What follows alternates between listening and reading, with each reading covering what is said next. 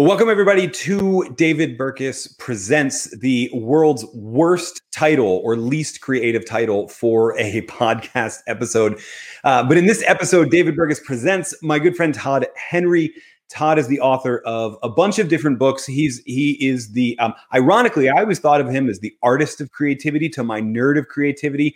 But as we'll talk about in this episode, he's getting pretty nerdy as well. He's the author of a ton of different books. My favorites are actually Herding Tigers and this new one, The Motivation Code, um, which is actually saying something because Todd, this is like I think a lot of people are probably going to put this book into the personality test category, but it's not a personality test.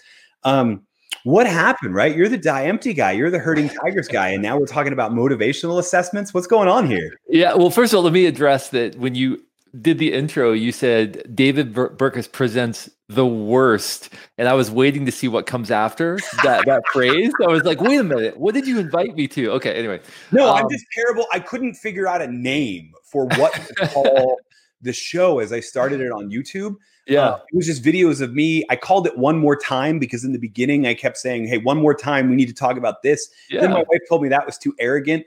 So I called it um I called it keep fighting because pick a fight came out, but then we stopped yeah. talking about keep fighting and I was like, I don't even know what to call. So finally I settled on David Burkus presents because Love it. every episode is me presenting either a friend of mine with an idea or an idea myself. So I think that's great. And it's very classic. It's like masterpiece theater, right? Like it feels right. very, yes, it's good. All right. So to your question, um boy there are going to be a lot of these rabbit trails just you know this Dude, is, this is if you are if you're either a fan of my work or todd's work you're you're expecting that anyway so um so it's, it's a funny story um i had no intention of writing this book at all uh, as a matter of fact in 2016, I was approached by a friend of mine, Rod Penner, who was a 20 year veteran of a management consulting firm, uh, very successful guy.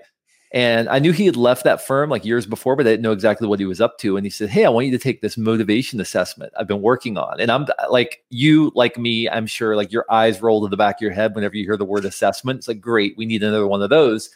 Um, so I, I, but I trusted Rod, and he'd been working with a whole team of PhDs and others um, on this motivation work. And so um, I, I took the assessment, and I was blown away. Frankly, I was you know really uh, stunned by what I discovered because it really described for me many of the underlying dynamics of decisions I'd made, leadership failures I'd had, leadership successes I'd had, why it's easy for me to get engaged with some work, but difficult to get engaged in other work. Um, just really answered a lot of things and unlocked a lot of possibilities for me. The problem was in 2016, I had just signed a book contract for Herding Tigers. So I was in the middle of working on Herding Tigers at the time, but they wanted me to kind of work on maybe work on a book related to some of this research that had been going on for decades, um, kind of in the background. So I was working on this book in the background for several years. Herding Tigers came out in 2018, and then it was just kind of like the opportune time to really um, kind of take take uh, sort of dive full steam into this project. And so the motivation code uh, just released last fall. Um, interesting timing, but just released last fall. And um, it really, I, once I became involved with this research, I really, once I began to understand the scope of it, I realized that this is the result of decades of research been going on for for many many years. Started in the late 1960s, um, dozens of people, researchers, consultants, others have been working on this for a very long time. And the assessment itself is a result of about a decade of work of a whole team of PhDs who had kind of pulled together a way to take some of those decades of research and distill them into something that's actually practical and useful to people. Um, and so I was I was kind of coming in at the like the absolute like 11th hour on this project to write the book about all this work that people have been doing for years and years and years. So I feel really privileged to be able to be a part of the project.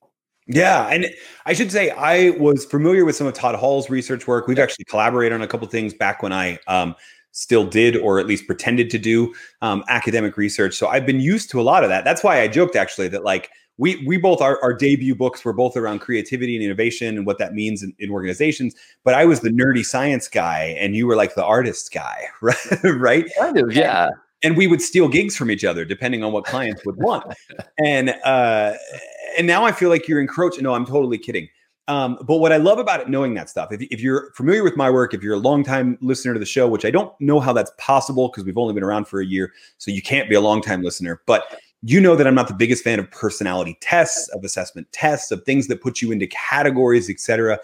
And so I was anticipating before I really read up on Todd's work. I knew I trusted Todd Hall. I, I mean, I know I trusted you too.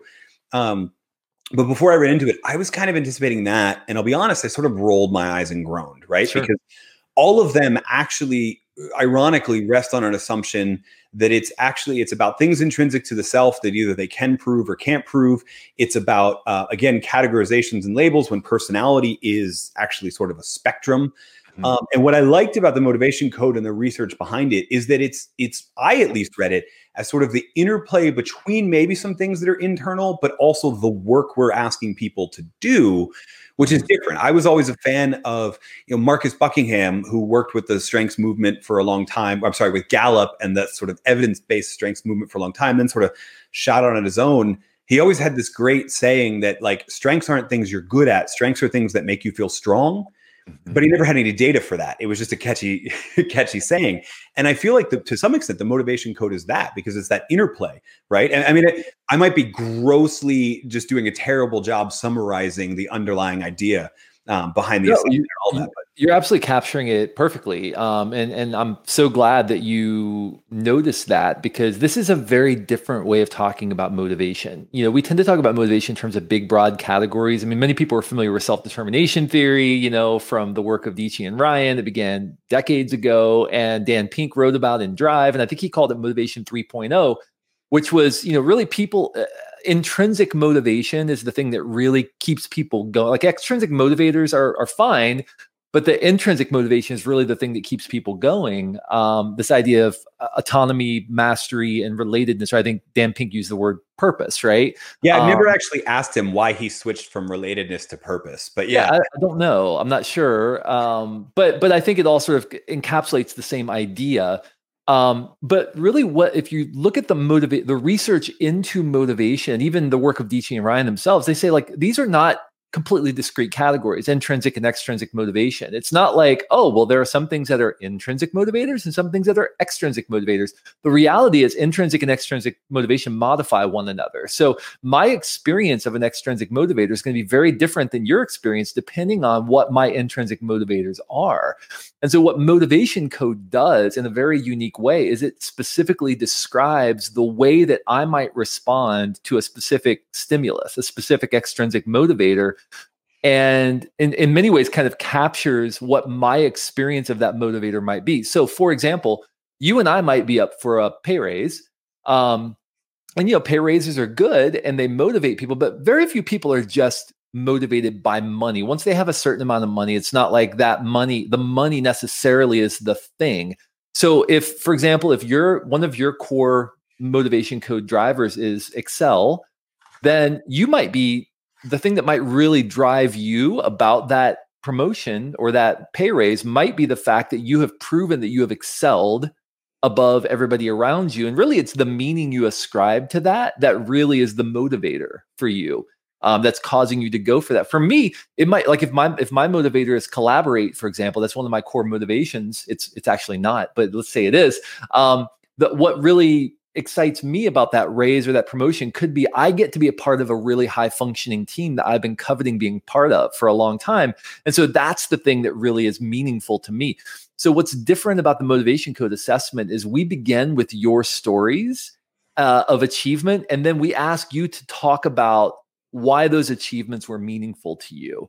Um, and over the course of like I said, decades, we've uh, uh, accumulated over a million achievement stories, and over the course of decades, parsed those achievement stories and why the people describe those achievements as meaningful into a specific set of language that's kind of common language and that breaks out into 27 themes. So we're able to ask you questions very specifically using language that people typically describe when they describe those specific motivators to help you identify the order of what what drives you or what motivates you.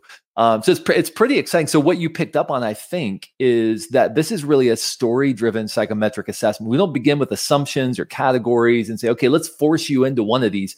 Instead, we allow you to kind of talk about what was meaningful to you, and then we ask you questions based upon what we've seen people say in the past to see which of those motivators are likely to be the ones that are that are driving your core behavior.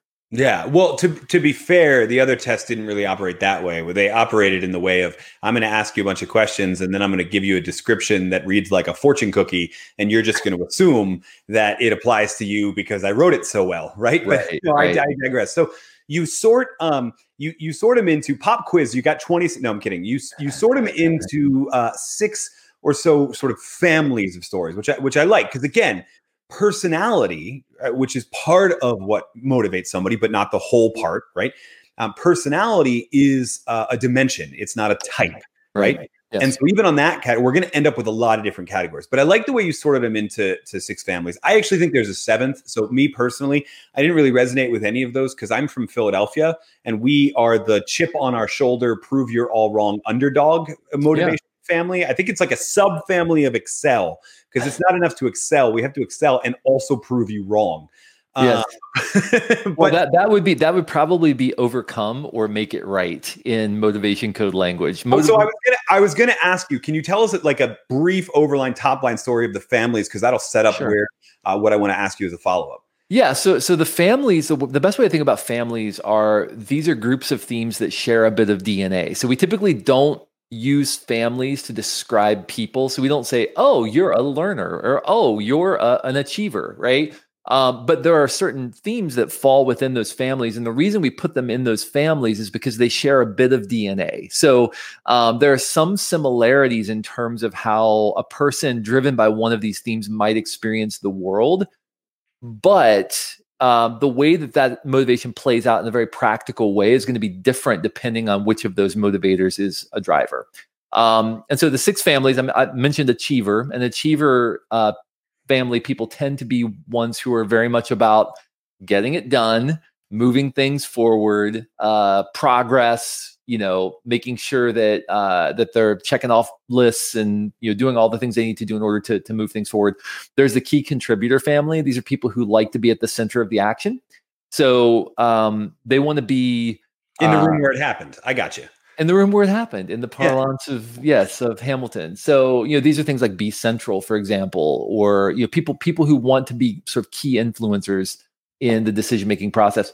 Um, there's the visionary family. The visionary family are people who are always thinking about the future. So think about uh, people who tend to be oh never really fully in the present, but they're always sort of imagining a, a better possible future and trying to bring that better possible future about. Um, there are people we call the team player family team players tend to be people who like to be around other people or like to do work in the uh, presence of other people. Um, and again, there are several themes that kind of fall within that family. Um, there's the optimizer family. The optimizer family are people who like to fix things. They like to make sure that things are working properly. Um, and so, for and again, whether that's a system or a relationship or whatever it is, um, and then the final family is what we call the learner family. And these are people who like to ask questions, they like to learn things.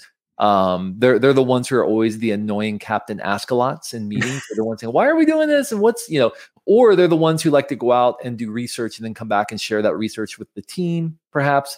Um, but one really interesting uh, thing that we've noticed is that a lot of the con you know, you talk about pick a fight, right? You talk about how to have good team conflict one of the things we've noticed is that it it seems to be that a lot of the conflict we experience on teams are conflicts between different core motivations at different points in the process of, a, Hmm. of a project. So, for example, um, you know, at the beginning of a project, uh, somebody who's driven, let's say, to explore, that's one of the learner family motivations, um, is going to be asking a lot of questions. They're going to be saying, "Well, what if we try this? And what about what about over here? Have we thought about this? And we asked this question? And I read this article seven years ago that kind of applies to this. Let's have a conversation about. it. Let's call a meeting." The person driven to bring to completion is like, "Are you nuts? Let's just get this done and move on." Right? Well, they're they're both right and they're both driven authentically by their core motivations, but those core motivations are going to be in conflict to one another. And so a good manager who understands that can say, "Hey, captain, bring to completion. We're going to need you later in the project to help us get this across the finish line. But right now, we need to really let this ex- explore person activate their explore instinct so that they can sort of help us make sure we're asking the right questions. Later in the project, hey, Captain Explore, great to have you on the team, but you really kind of need to deactivate that motivation right now. We're going to put you on something else where you can get ahead of us a little bit, maybe, and start asking questions there. Because right now we just need to get this across the finish line. So once you become aware of not only the gifts that these motivations bring, but also the shadow side attributes of some of these motivations, as a manager, you can begin to manage some of those team relationships in a more effective way as well. Yeah. And so this is where I was going to ask. So, like, eh, first of all, everybody should grab the book and they should take the assessment and they should figure out which captain they are. Uh, are they all? We, we call them all derogatory. Some of them are corporals. Yeah, that we most mostly just because like people who are key contributors, we usually call them you know generals, just because oh, they they like to be you know they want to be at the center of the action. but whereas the whereas the team players, we just call them privates. They're fine. Well, okay, that's yeah, no, that's they're they're cool collaborating, right? Yeah. Okay, by the way, I, I say that in jest, but the reality is you will find people driven by any one of these motivations at any level of an organization. So yeah. I don't mean that to imply like, oh, team players are always lower level employee. No, not not at all. I mean, you find serve is one of our core mo- one of the motivational themes and often people think serve means people who are like in executive assistant roles or people right. who are in kind of like no i mean you find like ceos of companies who like love to bring the bagels to the meeting because like they just want to serve everybody like they're just driven to serve right? That's kind of one of their core yes, things. make better ceos than a lot of the other families actually. absolutely. That's yeah. right. Absolutely. So all right so here's so here's my question. So we, we grab the book we take the assessment which everybody should do and then you should buy like extra licenses for your team. And now i mm-hmm. know who's captain who's corporal what their family is etc but I can't like I can't change their jobs, right? So I, I, love that you already talked about the way to clue into when something's going on in a meeting and there's conflict. I can use that as a clue. But on an individual level, how do I help people? Either is it about rewriting the narrative of how they approach their work? Is it about what tasks I give them? I can't reassign them, but, right. but how do I handle that? And let me let me throw you a bit of a curveball too, which is you know, you, you guys wrote a lot of this book and did a lot of this test when we were assuming everybody was working co-located. Right. Now I think it's even more important to know the answer to people's motivation because we're asking them to be self-motivated most of the time. So right. how do I do that? Once I have this information, how do I use it to keep individual people on my team motivated? Yeah, that's a phenomenal question. Um, so a couple of things. First of all, just knowing what's driving the people on your team is really important. So as you mentioned, you know, sending people through the motivation code assessment can be a great way to begin to understand at least maybe some of the patterns that are playing out uh, in your relationship with them and their relationship with their their teammates. So that's very important. Um, but more importantly is that you ask people how they are activating those motivations in the course of their work. Um, so, for example, I'll go back to the to the well of collaborate. If you have somebody who's driven to collaborate, and right now, I mean, we're all working from home. Mm-hmm. Um, it, you know, it can be a really difficult thing for somebody who's driven to be around people, who gets their energy from other people, who loves to be in the room with other people, loves to be part of a team, because we're not getting a lot of that natural energy right now. And if you have several people on your team who are driven to collaborate, you need to find ways of bringing people together. That doesn't involve just maybe sitting on a Zoom call for a half hour and doing a status update, right? Like it could be letting everybody contribute to the conversation of what's going on. It could be, um, you know, so allowing one person each day to talk about something they're excited about or present an idea, you know, for the team.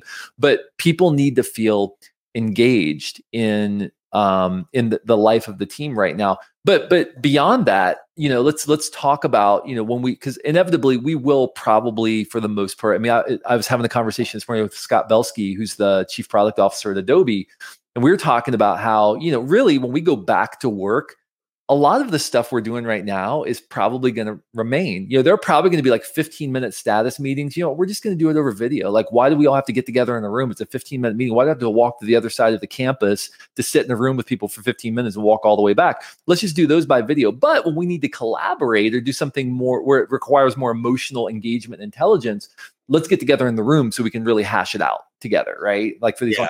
So, you know, we are inevitably going to be back in the room together at some point. And when we are, it's really important to understand what the, those drivers are of the people on your team so that you can ask them more meaningful questions. So again, let's say you have somebody whose motivation is be central. That means that they want to be close to the action, they want to be in the in the room where it happens, they want to be around the decisions that are happening.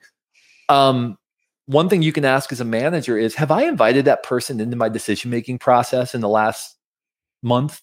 You know, have I allowed them to see into my decision making process and invited them to offer input into some of the stuff that we're doing? Now, all of this is contingent upon the fact that they're actually a competent person. I'm assuming you've hired well. Um, but, you know, once you begin to understand that, you know, I can't be with a person like that as a key player on my team, I can't be a vault. I have to help invite them in. I do. That has nothing to do with their job responsibilities. It's all about what makes them feel engaged, what makes them feel like they're a part of the team, what makes them feel like I care about them. You know, if if I know what your motivation is, that's the best way for me to make you feel cared for and strategically and intentionally led as a manager. So th- that's a long way of saying the best way to do this is just to ask a lot of really good questions of your team. We're actually developing a tool right now, a, a coaching platform that is going to send, that's going to, you, everybody goes through the assessment and then as, periodically sends them a really quick five minute pulse so that they can report how often they're activating their core motivations and then spits out specific coaching advice to managers based upon what people respond. So if somebody reports that they haven't used one of their top motivations in their work in the last month. Like that's not something they're doing. It gives very specific advice about what you should do as a manager how you should have that conversation with them and all of that. So there's there's more help on the way. The cavalry is on the way. But for now i think really just making sure that you're having those intentional conversations those coaching conversations is really important yeah, I love that, and it starts with you know the last uh, the last guest I had on on David Burkus Presents was Michael Bungay Stanier, who was oh, yeah. all who's who's captain question if we're going to do this captain thing. Um, Love Michael. All, all, about what questions to ask, etc. So, in order to know what questions to ask, though, you've got to know what family they are in. In order to do that, you've got to let the motivation code assessment ask them those questions. Uh, motivationcode.com is the website. I know from Captain Google that if you just type motivation code, though, it'll take you to that website. Um, order the book. Either one are the correct answer. But Todd, is there anywhere you would send anyone else? Uh, yeah, I mean, if, if you want to check out, you know, sort of the broader sense of my work, you can uh, go to toddhenry.com or listen to the Accidental Creative Podcast. We've been around for 15 years, just crossed 10 million downloads. So, uh, been around for a while. So, yeah, no, a highly recommended show. Todd is one of the OG podcasters. His guest last week was terrible, uh, but this ah. guest this week uh, is, is pretty, pretty solid. Um, David Todd, was on my show last week, by the yeah, way. Yeah, for those, for those of you that don't know, it was me. Um, it was pretty, it was pretty awesome. But Todd, I appreciate carving out some time for me today. Again, one one of the OG, one of the original podcasters. You launched even before I launched my first version of the show that died uh, while you remained successful. Um, so it's exciting to have you on what I hope will be maybe as long running as Accidental Creative, maybe not, but however long it goes for, we'll continue to provide insights to help you do your best work ever. And that starts by knowing how you're motivated. So motivationscode.com or check out the show notes for this episode wherever you're watching, listening, what have you. While you're there, leave us a comment, put what your biggest takeaway was, maybe a like, maybe even share it to other people and say, "Hey, this was my biggest takeaway." Go listen to the whole thing. Whatever you want to do to help me present to you and to everybody else some insights to help you do that great work is appreciated. Todd, again, thank you so much for being on the show. And for everyone watching or listening, we'll see you next time. Hey, thanks so much for listening to this episode. If you liked it, make sure you subscribe to the podcast. And while you're there, leave a rating and review because it helps share these messages with many, many more people. And if you really liked it and you want to go deeper, then check out the amazing resources we have for you at davidburkus.com slash resources. Guaranteed there's something in there that'll help you or your team do your best work ever.